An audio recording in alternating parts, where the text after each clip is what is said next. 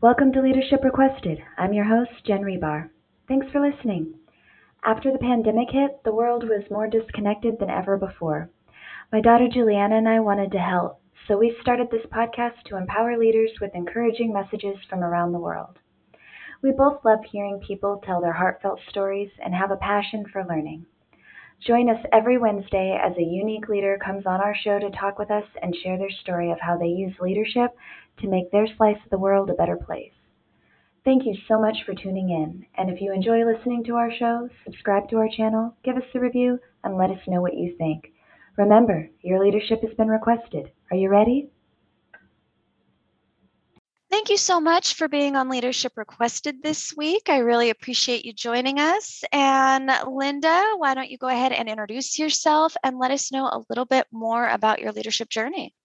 Sure. Uh, well, I'm Linda Griffin. I'm currently a book coach for nonfiction authors, but I really started out my my career in business in the technology field, and I was a math major in college, and uh, joined a technology company, and uh, through that job, I, I went into many different positions in leadership, you know, team leader, manager, executive, et cetera. So I've had a really long career in leadership. But I like to say that I started in leadership when I was a kid because I'm the oldest of four.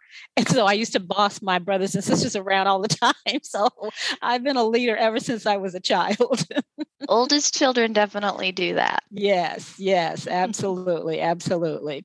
So uh so yeah, so I when I left my corporate job I started my uh, my company, and um, you know it's a different type of leadership. When you're in a corporate environment, you have a whole support system around you, and when you own your own business, it's just you. You're wearing all of the hats, and so that was a big culture shock for me to uh, say, well, wait a minute, I don't have that instant credibility that I used to have when I could put my corporate business card on the table. Now it's right. my my business card, and they're like, "And who are you?" again right and what do you do so it was really a, uh, a, a journey and a learning experience for me to learn how to stand up for my own brand as opposed to my company's brand what inspired you to make that jump from being a woman in tech to mm-hmm. starting your own business? Yeah, well, you know, it it was a while coming. I, I really felt like I had done everything that I had started out to do in corporate. And I really wanted to have more of a work life balance for myself. Um, I had uh, my daughter, well, she's grown now, but at the time she was still in school. And I really just wanted to have more flexibility. The corporate job was quite demanding as far as weekends and holidays being on call and things like that and I, I just wanted to really strike out on my own and and i also felt like i had a lot to offer with my experience that i had learned in corporate and there were so many people out there who you know didn't have the same experience that i had that i felt like i could help other people get ahead whether it was in business or whether it was in their own their own you know their own company very true. It is nice when you have kind of those initial building blocks to be mm-hmm. able to start off of. So, right. t- can you tell me a little bit more about what that process was, starting your own business and how you got out there? Sure. Well, I started out by thinking that I wanted to be a career coach because that was what I knew. You know, I was very successful in my corporate job, and uh, and there and being a woman in technology, it's not the uh, most straightforward path, if you will. And so I thought I would start out by coaching other women in corporate how to be successful and I did that for a while, and uh, and it was great. But I just felt like I that wasn't really like my true calling, so to speak.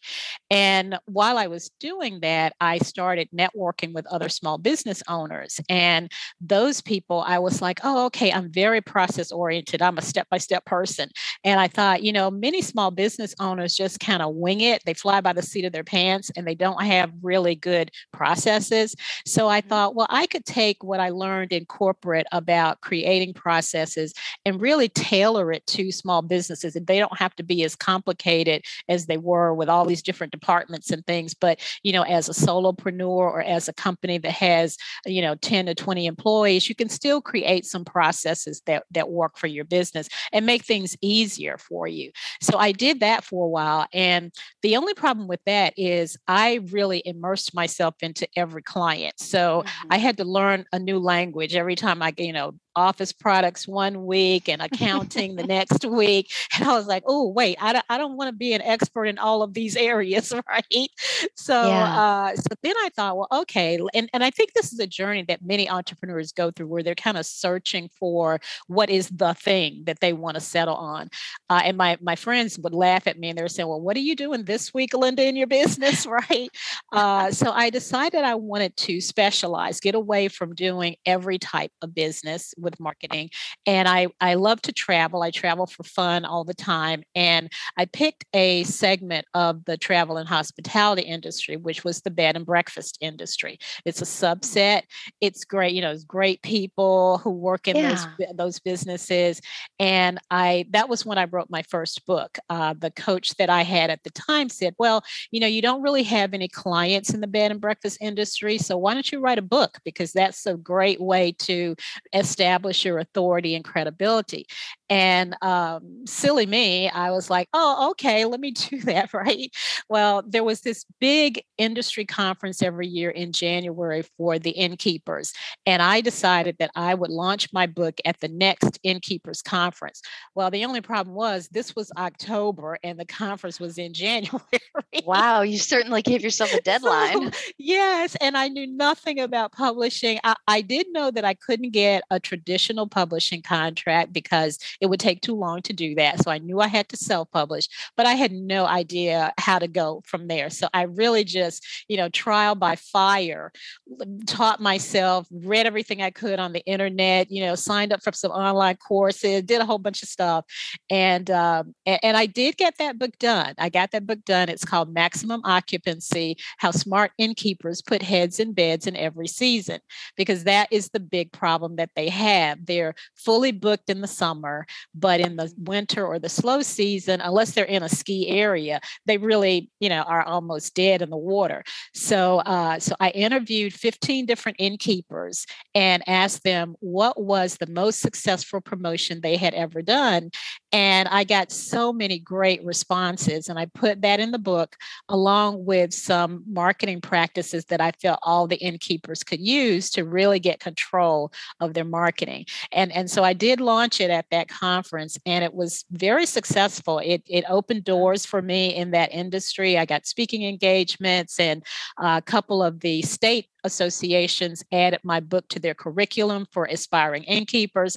So it was really, really a great experience for me. Um, the only reason I didn't stick with that market is that uh, and this was before the pandemic when all travel and hospitality just went you know, down the tubes. Yeah. Uh, but they, the bed and breakfast owners are really running on very thin margins and they didn't have a lot of money to apply to marketing and they really preferred primarily to do it on their own. So it wasn't really a viable um, a viable method, method for me to really have my business thrive by just going after those. Um, and so, fortunately, while I was going through that, people realized that I had written a book and they started coming to me and asking me, Well, how'd you write your book? And I've always wanted to write a book. And can you help me write my book? Right. And and so I did help a few people just casually and I loved it so much that I was like, oh, wow, I really want to do this. And so I pivoted my whole business. And that's what I do now. I help nonfiction authors write and self publish their books. Uh, I mm-hmm. don't deal in fiction. I love to read fiction for fun, but I don't want to help people write because I don't want to do dialogue and I don't want to do scenery and all the things right. that go into fiction books. So, yeah, so I stick with what I know. Well, I find it so admirable that you one set a crazy deadline, but you didn't really get overwhelmed by that. You really took that as a challenge mm-hmm. and you made something of it. I like that you took it as a challenge and you went ahead, ran with it, and you created a product that was quite usable. And yeah, well, you know, the thing about that is it, it was not painless. there were right. some sleepless nights and some tears around it, right? but but but the goal was and here's the thing and this is what i tell people mm-hmm. you should always have something some kind of an external goal that you're shooting for right for me it was that conference and i had already put money down. I had invested in a booth. And so if I didn't have my book done, I was going to be in an empty booth with nothing to say and nothing to sell, right? So it was a great incentive to say, okay, even when you feel like giving up, don't, because at the end of the day, you've got something that you've committed to and you need to mm-hmm. honor that commitment. Right. Well, and there's plenty of people who would have just said, you know what, this is too much. I'm going to just eat the money and walk mm-hmm. away mm-hmm. but you figured out the courses you figured out you know how to make it happen mm-hmm. which is where tons of people give up and right. you just kept climbing and i really like that ultimately you pivoted you really mm-hmm. did figure out okay i tried it Mm-hmm. This yes. works, this doesn't, and you figured out where to plug that. You didn't just scrap everything and you didn't mm-hmm. just stick with it because you knew how to do it, even right. though it wasn't making you money. Because, right. you know, as an entrepreneur, as a creator, you really do have to keep trying and cre- mm-hmm. keep um, recreating yourself. Yes. So right. now you've recreated yourself into someone who helps other mm-hmm. authors. Mm-hmm. So, yeah, what does and, that and, look like for you? Well, um, you know, I, I like it to me, it's so great. I, I believe that everyone has wisdom to share and that my mission is to help people get that wisdom out into the world. You know, a lot of people will say, oh, well, you know, they'll have a great idea. And this doesn't necessarily end at books, but they'll have a great idea about a product or a service. And, but they, they'll hold back because they feel like well somebody else has done it before me or somebody else did it better than me. And and the mm-hmm. thing that i like to say is that expertise is really a continuum. It's not an either or situation right? So even if you're a someone who only let's say on a scale of 1 to 10 you're only at a 3 well there's still so many people at a 0 or a 1 right that you can help.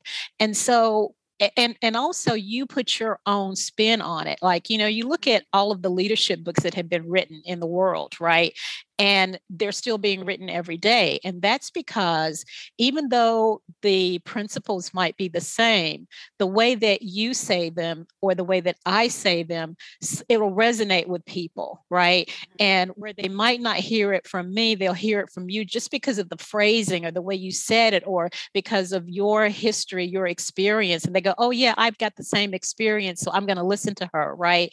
And so that's really what I like to tell people is don't be afraid of either writing your book or doing a new product or a new service because someone has already done it before all that says is, well, obviously there's a need for it because other people are doing it. And if there's a need for it and you can put your spin on it, then go ahead and add to that collective knowledge that's out there in the world.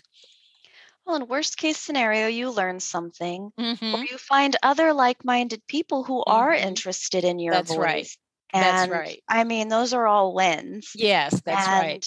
Yeah, I, know, I have a I have a friend who I used to travel with, and, and she would always say, wherever we went, she would say, We'll either have a good time or we'll have a good story to tell. So, you know, it's all which is good. a great it's outlook. Good, right. That's right. That's awesome. So, what is the process like for someone who wants to write a book and mm-hmm. they've got mm-hmm. an idea and they're not mm-hmm. sure where to start? Sure.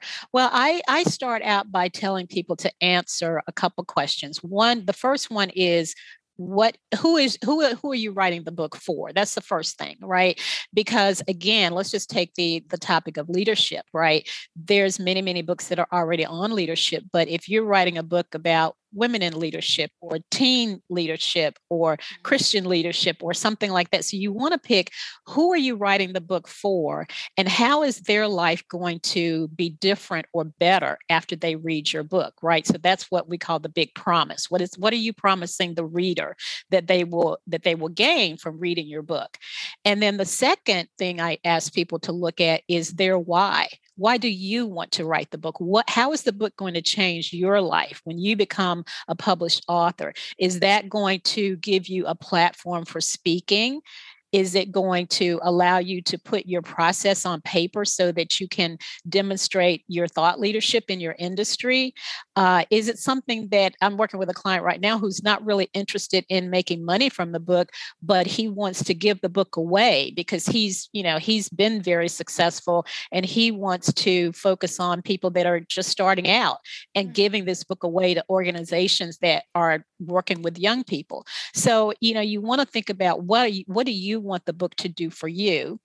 And then the third thing is what topic do you want to write about, right? Because Eh, you have so much knowledge even about a particular area you probably have a lot of knowledge and these days people don't want to read a 300 page book right yeah. that's just not where people's heads are at they want to read a short book 150 maybe 200 pages so i tell them look at who you're writing the book for which was that first question and think about what is the big problem that they are one of the big problems that they're dealing with right now right? For mm-hmm. me with the with the first book and the innkeepers it's how do what do i do in the off season? How can i be successful in the off season?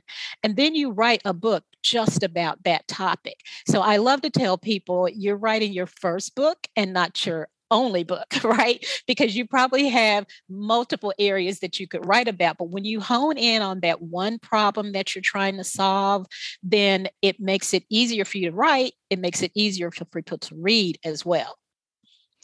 So it sounds like you also help people define their creative process. You don't just take whatever they have and put it out there and hope for the best. You also help them make sure right, they're going to be successful right, right because one of the things i tell people is you want your book to be marketable and marketable can mean many different things. It can mean you want people to purchase it but it could also mean that it, you want to have it as part of your brand and so you have to write a book that reflects what it is that you want that book to do for you. And yes i'm very process oriented i have a step by step process. And i tell people that I was a math major in college and I worked with bits and bytes for my career, my corporate career. so if I can write two books, I trust me, you can write a book as well. So yeah, so even though, you know, it, there's not necessarily a formula to writing a nonfiction book, but there are certain types of books. So there are books that are tips, right? Uh, there's a book called, um, I think it's like the Backpacker's Guide or something like that. And it's just a series of 150 tips on how to get the most out of your backpack. Then there are books that are uh, what we call prescription books. They're how to books. So Tony Robbins writes a lot of those, you know, like mm-hmm. 10 steps to financial freedom, that kind of a thing. And so what I do with my clients is we look at what is the area that they want to write about and then what is the what is the wisdom that they want to share and then we figure out well how can we structure a book that best reflects that wisdom right into one of those different ways tips or you know, stories or case studies and things like that. And I help them figure out how to structure each chapter, which then makes it easier to write because the knowledge is already in their head. We just have to get it out of their head and onto paper, right? I imagine that's probably the hardest part sometimes. it is. It is. That is the hardest part. so, who should be looking for you? What kind of client are you looking for? This is your time for a commercial. Mm-hmm. Give us your commercial for you and your kind of client. Sure, sure. Well, I I usually work with clients who are either entrepreneurs or they're uh, coaches or consultants. Those are the primarily the people that I work with, and they're people who uh, who have a burning desire to share their knowledge, right? And to help other people. So those are the people that I love to work with.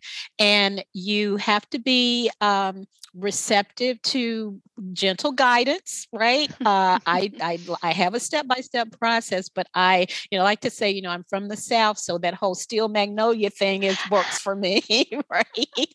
so I will keep you on task, uh, mm-hmm. and so someone who is receptive to feedback, who doesn't think that they already know everything, right? Because some people think, oh, I'm a great writer already, I don't really need any help, but no, there is just like everything else, there's a way to write a book that people will read and it's not necessarily how you may have been writing in your business or things like that. So that's really the type of person and someone who likes to have fun. I mean, I'm very casual with my clients. Uh, you know, I'm not very straight laced. I like to laugh when we're having our sessions. So someone who is like that is really a great client for me.